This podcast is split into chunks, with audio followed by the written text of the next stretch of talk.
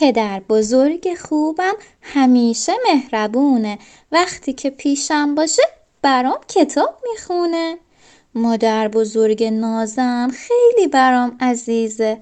هرچی غذا میپزه خوشمزه و لذیذه. وقتی با اونها باشم قصه و غم ندارم. دنیا برام قشنگه. هیچ چیزی کم ندارم.